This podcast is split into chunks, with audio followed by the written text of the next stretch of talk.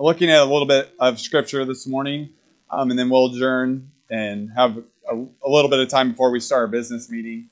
And so that's how the morning's going to go. I uh, like the moments just having Steve with us and just knowing that it is worthwhile. He felt the call to come to the United States, even though the hundred children are there with needs that are best served in, in person, but he's here with us.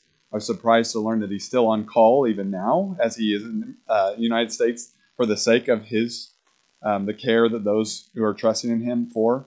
Uh, so time is really valuable. Like we all have limited time. We don't know exactly what our lot is of the hours and the moments we have. But even now, knowing like, all right, we're together, we want to use that time well for the sake of worship of our God together. So I want to use a little time to show you a clip um, from The Chosen that leads into you know so much of what we've already heard today up here. I would like to pray before I show this, and I'm just making sure we are correctly handling His Word and, and soaking it in in worship. So let's pray, and then I want to show you something, and it's a lot of Scripture today. Father, thank you for your Word. Please illuminate it, bring it to life for us of of exactly um, for it to feed us where we're at right now and our hungers, and that it would actually that we could feel a satisfaction, the spiritual satisfaction of knowing that we do not live on just physical bread, but we live on the very nature and, and presence of our God um, with us now through your Spirit. Let me have your Spirit as we handle the words of truth and give us the glimpses of yourself for your glory in this time. In Jesus' name we ask this. Amen. So this, I mean, turn it down just a little bit, but you can leave some of the sound. So this is a scene. I forget which episode uh, uh, from The Chosen, but it's meant to dramatize when Jesus in Luke nine sends out the disciples um, to say, "Hey, I'm giving you the same power that you've seen in me. I want you to go out into the cities, into the villages, into the people, and I want you to use this power.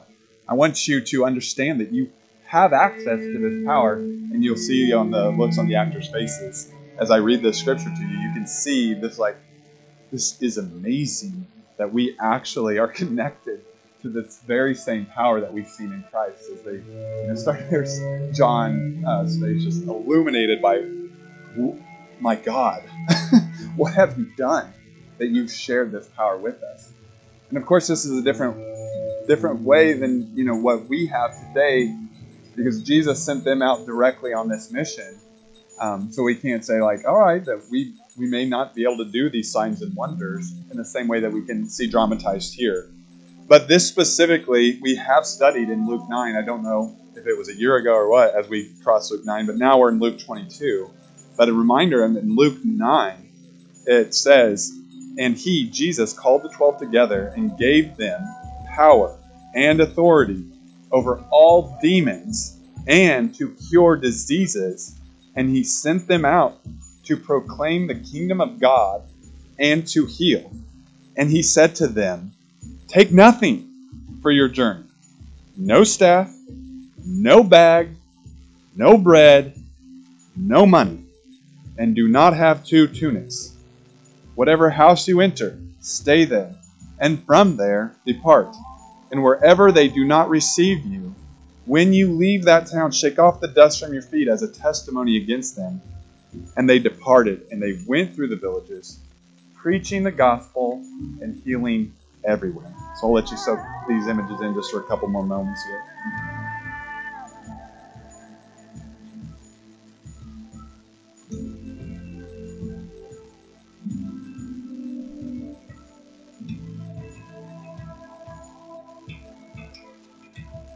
sacrifice.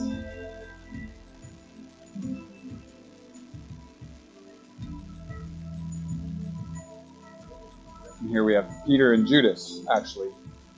And we don't know who was sent out with who. We don't have a record of that. But in this case, Peter is going to intervene, preach a different gospel than what these people are currently believing, a new message of repentance.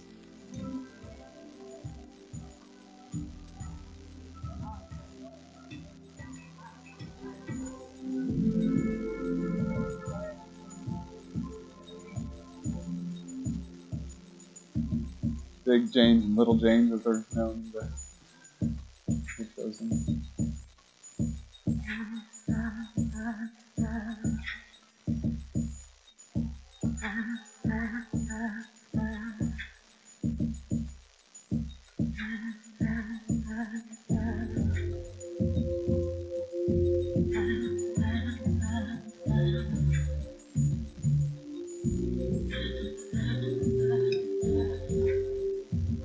The last thing you watch, and then we'll move on.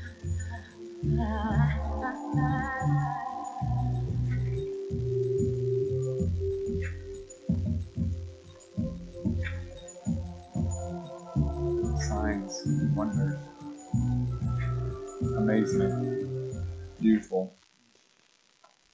So the reason we go backwards to Luke 9, you're like, are we, we're not going to start in Luke 9 after spending, you know, maybe two years in Luke. Like, no, but here we find ourselves in Luke 22, the, the night in which Jesus was betrayed, to really start the passion as it's known. And I will prepare you, like, we're coming up on a couple weeks. It's the you know Thanksgiving season. We get into Advent season, and it's exciting because there's comes with all of this feeling of hope, joy, love in a special way that culturally we can celebrate. And and as we do that, really here at Fillmore Christian, we're going to be celebrating Easter. And you're like, oh, that doesn't seem right. It's like, well, it is right. Remember what a baby was born for. A baby's born for sacrifice. And people don't like to think about Christmas as a, a tragic event, but there is a um, oh, what's the word? It's it is really just a sorrow, even as we see the baby and we recognize God come in the form of man, because like we ultimately know that baby's got a bigger purpose than to be heralded as sweet baby Jesus. This is a baby born for sacrifice. And so, over the next few weeks, that what we'll be concluding Luke as we think about the ultimate reason that baby came, um, which I think is very appropriate, even if it twists a little bit of your Christmas expectations. So that's where we're going here as we get ready to wrap Luke in the next few weeks and before the end of the year, going into 2024. The scripture here, Luke 22, 35 through 38. And he said to them, Jesus said to his disciples, When I sent you out with no money bag or knapsack or sandals, did you lack anything? Did you lack anything? They said, Nothing. Not, they said nothing. They said nothing. He said to them, But now let the one who has a money bag take it, and likewise a knapsack, and let the one who has no sword sell his cloak and buy one. For I tell you that this scripture must be fulfilled in me. Quote, Jesus quoting Isaiah. And he was numbered with the transgressors. For what is written about me, Jesus says, has its fulfillment. And they said, Look, Lord, here are two swords. And he said to them, It is enough. And so there are some questions I'm sure you have about this scripture. I often, even when Ken uh, was still here, was very thankful when it would fall to him to do the hardest scriptures. That you know, and I'm like, I don't know. Let's hear what Ken has to say about that. And now it is. Uh, I could have deferred to Alistair Begg, as I often have. Um, but what I found in this scripture, and I'll get to a little bit, is that Alistair Begg, John MacArthur, many of the other Bible teachers that I've learned so much from and, and used to help me understand the scriptures as I teach, I've never seen them at such a, uh, a loss also for like, what's exactly Jesus saying here? Um, so I've done my best here to correctly handle the word truth. I feel like God has illuminated some things in the scripture, particularly talking of the swords. But I think what happens is we hear a word like sword. It's one of the more powerful words in this because with sword we think of violence. We think of aggression, we think of protection. There's a lot that's illuminated in us just hearing the word sword. If I say assault rifle, you know, like in some of you males particularly, your heart rate actually increased when I said assault rifle. And it's a similar, uh, this is the weapon of the day. When I say sword, you know, it's like we go into that fight mode, some of us flight mode. Um, but that's, that's what's happening when we even read that word. I don't think it's lost on Jesus that he used that word um, and that it's recorded carefully by Luke, not only in Luke 22, but also, and that's what I want to say, what can we learn about what is the truth that Jesus is trying to show us? As Luke has recorded, and the Spirit helped Luke record this interaction, this, this brief interaction here in Luke, that we actually get some other pieces of the Gospels as well. So I would like to read, actually, even here, sword is a, a key word in this passage, absolutely. And I don't, there's no way that's accidental or consequential of Jesus.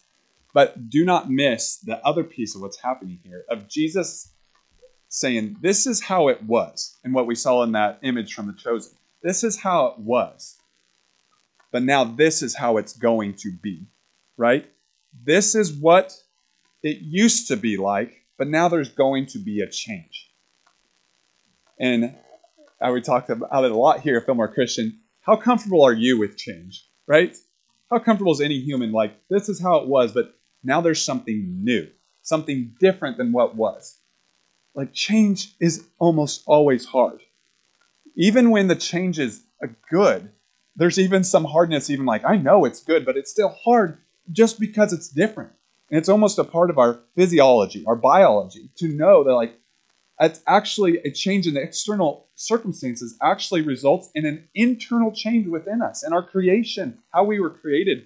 And therefore it's it's different and it, it almost hurts. It takes energy to go from the way one thing was and to like get it to move to something different. So it's not a surprise that change is hard. And you're not weird for that, right? This is the human condition. And yet here we have Jesus setting that up, knowing these boys, these boys of mine, gonna have a hard time with it. it. Used to be like this. You remember that day when I sent you out? What'd you lack? Nothing, they said. And you can see some of the uh, the dramatized joy, but you can imagine that's probably pretty accurate. How could you see the powers that they got to see when he was sent out and not be like, wow? And yet, in that, and where the and where the villages were very like, whoa, this is a new message. You have something interesting. I would like to hear it. And we see that even in Paul's journey in Acts, where he's going into the heart of paganism. You know, the Rome to, to Rome and the powers that be and he's not always met with the kind of disdain and hate that the Jews are showing at him at that time. It's more the Romans like, well, you have something interesting. I would like to hear that before I kill you. You know, like, and so that's where we're at a little bit like, oh, you were saying it earlier, and this is very, it's new. It tingles the ears. This is interesting. But now we're coming into a different time, Jesus says. And so that's where we'll take it to Luke 12, back it's like really Jesus to me in this short piece of Luke 22 that we're like, what is what's happening here? As I recovered Luke, recovered some of the pieces we've gone to, I think he's already explained this, this scripture to us. Is my belief. It's the way I'm interpreting this. So let's look at Luke 22, 12, um, Luke 12, 22 through 13, 5. I'm just going to read it. If you have scripture, you can read along with me. This is the English Standard Version. Um, but it's you know, it'll take me a few minutes to read this length of scripture, but I want you to take a little bit of the responsibility here in scripture to see can you hear some of the same themes that Jesus talked about in that Luke 22, 35 to 39 to help you get a sense of like, what, what's he actually saying? Okay, so Luke 12. And he said to his disciples, Therefore I tell you, do not be anxious about your life. What will you eat, nor about your body, what you will put on? For life is more than food, and the body more than clothing. Consider the ravens. They neither sow nor reap. They have neither storehouse nor barn, and yet God feeds them. Of how much more value are you than the birds? And which of you, by being anxious, can add a single hour to his span of life? If then you are not able to do as small a thing as that, why are you anxious about the rest? Consider the lilies, how they grow. They neither toil nor spin. Yet I tell you, even Solomon in all his glory was not arrayed like one of these. But if God so clothes the grass, clothes the grass, which is alive in the field today, tomorrow is thrown into the oven, how much more will he clothe you, O you of little faith? And do not seek what you are to eat and what you are to drink, nor be worried. For all the nations of the world seek after these things, and your Father knows that you need them. Instead, seek his kingdom, and these things will be added to you. Fear not, little flock, for it is your Father's good pleasure to give you the kingdom. Sell your possessions, give to the needy. Provide yourselves with money bags that do not grow old, with a treasure in the heavens that, that does not fail, where no thief approaches and no moth destroys. For where your treasure is, there your heart will be also. Stay dressed for action, verse 35, and keep your lamps burning. Be like men who are waiting for their master to come home from the wedding feast, so that they may open the door to him at once when he comes and knocks. Blessed are those servants whom the master finds awake when he comes. Truly I say to you, he will dress himself for service, have them recline at table, and he will come and serve them. If he comes in the second watch or in the third and finds them awake, blessed are those servants. But know this, that if the master of the house had known at what hour the thief was coming, he would have not left his house to be broken into. You also must be ready, for the Son of Man is coming at an hour you do not expect. Peter said, Lord, are you telling this parable for us or for all? And the Lord said, who then is the faithful and wise manager, whom his master will set over his household, to give them their portion of food at the proper time? Blessed is that servant, whom his master will find doing so when he comes. Truly I say to you, he will set him over all his possessions. But if that servant says to himself, My master is delayed in coming, and begins to beat the male and female servants, and to eat and drink and get drunk, the master of the servant will come on a day when he does not expect him, at an hour he does not know, will cut him in pieces and put him with the unfaithful. And that servant who knew the master's will, but did not get ready or act according to his will, will receive a severe beating. But the one who did not know and did what deserved a beating will receive a light beating. Everyone to him much was given, of him much will be required. And from him to whom they entrusted much, they will demand the more. Verse 49 I came to cast fire on the earth and would that it would be already kindled. I have a baptism to be baptized with, and how great is my distress until it is accomplished. Do you think that I have come to give peace on earth? No, I tell you, but rather division. For from now on in one house there will be five divided, three against two, and two against three. They will be divided, father against son, and son against father, mother against daughter, and daughter against mother, mother in law against daughter in law, and daughter in law against mother in law. He also said to the crowds, When you see a cloud rising in the west, you say at once, A shower is coming. And so it happens. And when you see the south wind blowing, you say, There will be scorching heat. And it happens. You hypocrites! You know how to interpret the appearance of earth and sky. And why do you not know how to interpret the present time? And why do you not judge for yourselves what is right, as you go with your accuser before the magistrate? So I said division in there. It's also uh, translated as sword often in that last piece. And so that's uh, a chunk of Luke 22 for you. So that's sword talk, right? You, we get a little bit of there at the end of that piece of scripture. Also, in coming back to Luke 22, um, verses 49, we skip ahead just a little bit and we find Jesus in the garden. And it's when Judas has led the, the temple guards there to arrest Jesus. And when those who were with him saw what would follow, uh oh, they're thinking, they said, Lord, shall we strike with the sword? We remember what you said. It's sword time, baby. And one of them, before they even waited for Jesus to answer, according to Luke's account, and one of them struck the servant of the high priest and cut off his right ear. And they're like, either an amazing shot or a terrible shot, one of the two. But Jesus said, No more of this! And he touched his ear and healed him.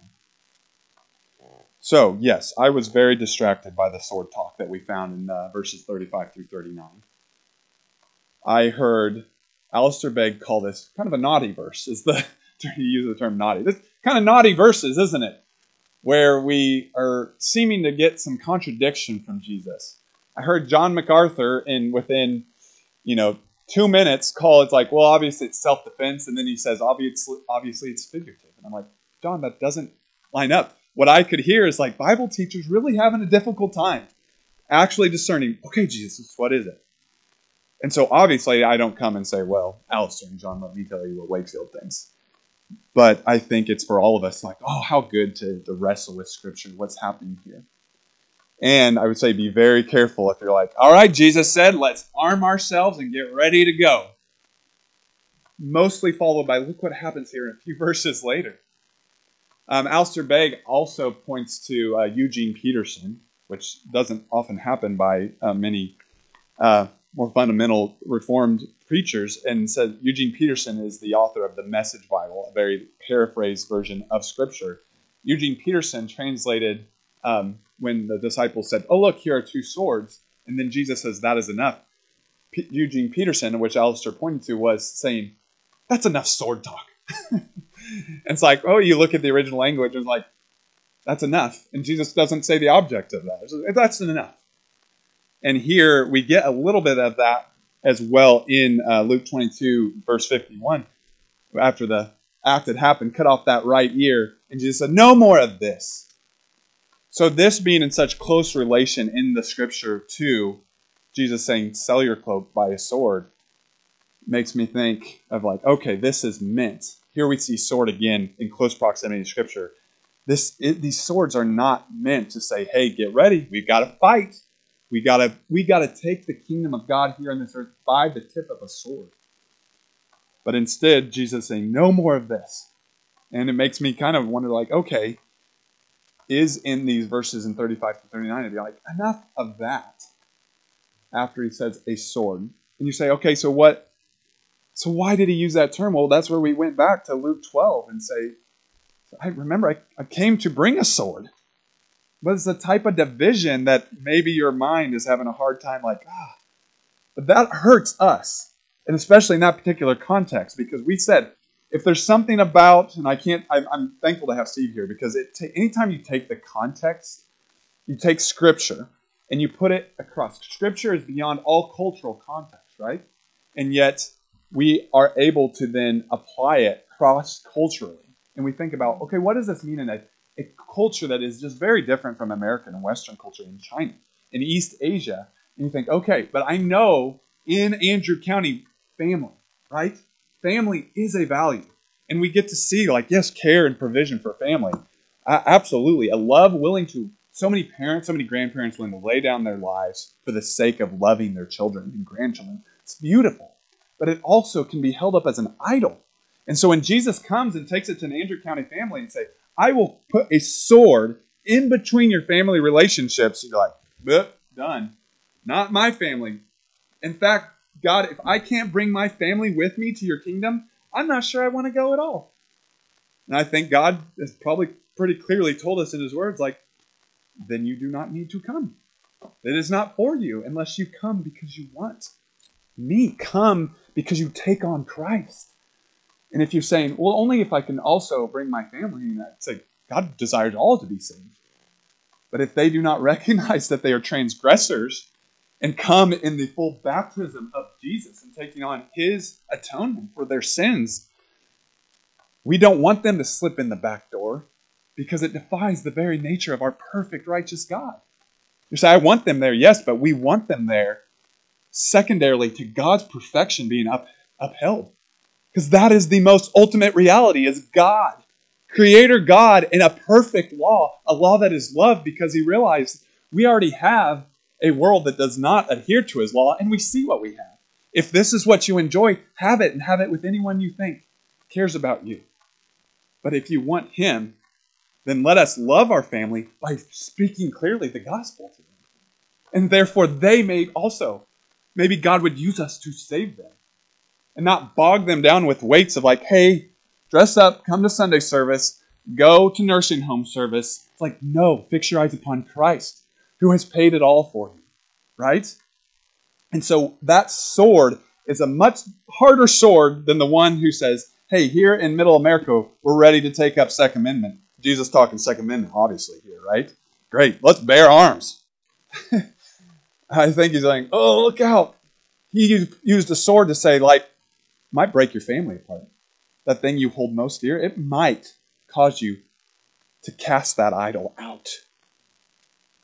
So be careful with this sword talk. It's like, oh, Jesus, you are you are cutting through to my heart, where I know there are strongholds that still that in my human sinful nature are not submitting to Christ. And I, I want him to take those from me, where I can see this his goodness in the very hardest things he is talking about. And in the hardest things, we know we're getting ready to see him do one of the hardest things that human, that's beyond human understanding, actually, as he actually takes on sin and descends into hell on our behalf. Amazing. So, taking a deep breath, um, I would like to read.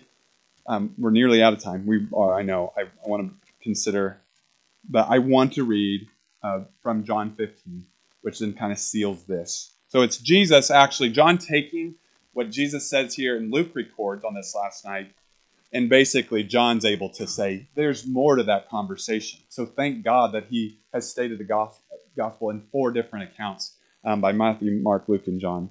So here, this John 15, starting verse 18, and then we'll close. If the world hates you, Jesus says as he talks to his disciples, know that it hated me before it hated you. If you were of the world, the world would love you as its own. But because you are not of the world, but I chose you out of the world, therefore the world hates you. Remember the word that I said to you. A servant is not greater than his master. If they persecuted me, they will persecute you. If they kept my word, they will also keep yours. But all these things they will do to you on account of my name, because they do not know him who sent me. If I had not come and spoken to them, they would not have been guilty of sin, but now they have no excuse for their sin. Whoever hates me hates my Father also. If I had done among them the works that no one else did, they would not be guilty of sin. But now they have seen and hated both me and my Father. But the word that is written in their law must be fulfilled. They hated me without cause. When the Helper comes, whom I will send to you from the Father, the Spirit of truth, who proceeds from the Father, he will bear witness about me. And you also will bear witness, because you have been with me from the beginning. Now into John 16, verse 1. I have said all these things to you to keep you from falling away. So you remember that change like, all right, we, we're actually seeing our influence, our power grow in the, the videos I've chosen. But now it's going to be different, Jesus says. They will put you out of the synagogues. Indeed, the hour is coming when whoever kills you thinks he's offering service to God, aka Saul, bring to mind, um, turns into Paul. And they will do these things because they have not known the Father nor me. But I have said these things to you, that when their hour comes, you may remember what I told you about them pain hurts every time. A lot of time we have pain, and it is a symbol in us. Like I had back pain this week, and it was a it was a uh, recognition to me of like, oh, I should not move that way anymore. And that pain was good in my body. And so pain, okay, avoid it. Stove, hot, oh, get back. But as Steve pointed out, there is a type of pain, there's a type of suffering that is bringing glory to God. And it's worth saying it hurts and I'm going to take the next step as opposed to it hurts and I back away. So there's like a pair, two different paradigms there with what type of pain is this? Is this godly suffering or is it a pain like, no, this is totally caused by the fall and condition of man? So they will think they're doing and killing you. Um, but remember what I told you. You will not be surprised by this, Jesus saying. I did not say these things to you from the beginning. I was because I was with you, but now I am going to him who sent me, and none of you asked me, Where are you going? But because I have said these things to you, sorrow has filled my, your heart. Nevertheless, I tell you the truth. It is to your advantage that I go away. For I do not go away, the Helper will not come to you. But if I go, I will send him to you. And when he comes, he will convict the world concerning sin and righteousness and judgment. Concerning sins, because they don't believe in me. Concerning righteousness, because I go to the Father, and you will see me no longer. And concerning judgment, because the ruler of this world is judged. I still have many things to say to you, but you cannot bear them now. When the Spirit of truth comes, he will guide you into all truth. For he will not speak on his own authority, but whatever he hears, he will speak. He'll declare to you the things that are to come. He will glorify me, for he will take what is mine and declare it to you. All that the Father has is mine. Therefore, I said that he will take what is mine and declare it to you. Just a little bit more. A little while, and you'll see me a little longer. And again, a little while, and you will see me. So some of his disciples said to another, What is it he says to us? A little while will not see him? Again, a little while will see me? And because I'm going to the Father? So they were saying, What does he mean by a little while? We do not know what he's talking about. Jesus knew, and they, and they wanted to ask him. So he said to them, Is this what you're asking yourselves? And what I meant by saying, A little while you will not see me, and again, a little while you will see me? Truly, I say to you, you will weep and lament, but the world will rejoice. You will be sorrowful, but your sorrow will turn into joy. When a woman's giving birth, she has sorrow because her hour has come. And when she has delivered the baby, she no longer remembers the anguish for joy that a human being has been born into the world. So also, you have sorrow now, like labor pains. It hurts, but I will see you again, and your hearts will rejoice. There's new life. And no one will take your joy from you. And that day you will ask nothing of me. Truly, I say to you, whatever you ask in the Father of the Father in my name, he will give it to you. Until now you have asked nothing in my name. Ask, you will receive, that your joy may be full. I have said these things to you, figures of speech. The hour is coming when I will no longer speak to you in figures of speech, but will tell you plainly about the Father. In that day you will ask in my name. And I do not say that you will ask, that I will ask the Father. I do not say to you that I will ask the Father on your behalf. For the Father himself loves you, because you have loved me and have believed that I came from God. I came from the Father and have come into the world, and now I'm leaving the world, going to the Father. And his disciple says, Ah, now you're speaking plainly and not using figurative speech. Now we know that you know all things and do not need anyone to question you. This is why we believe that you came from God. And Jesus answered them, Do you now believe? Behold, the hour is coming. Indeed, it has come when you will be scattered, each to his own home, and will leave me alone. Yet I am not alone, for the Father is with me. I have said these things to you, that in me you ha- may have peace. In the world you will have tribulation, but take heart, I have overcome the world. I would love to add more to it, but you've given me, um, Steve and I, um, time. We appreciate it. We know that you know your time is valuable. God's created it valuable. So I will leave it there today. If you have a chance to go over the words, you can listen to those words again. Yes, you're like, wait, that was a lot of just scripture. Well, you know that's better than me anyway, right? So um, I will also ask you to try to uh, read Isaiah 53 multiple times over the next few weeks. Um, Isaiah 53 was quoted by Christ in that, uh, in that scripture from Luke. Prepare to see what Isaiah prophesied come to fulfillment as we get to see it in Luke.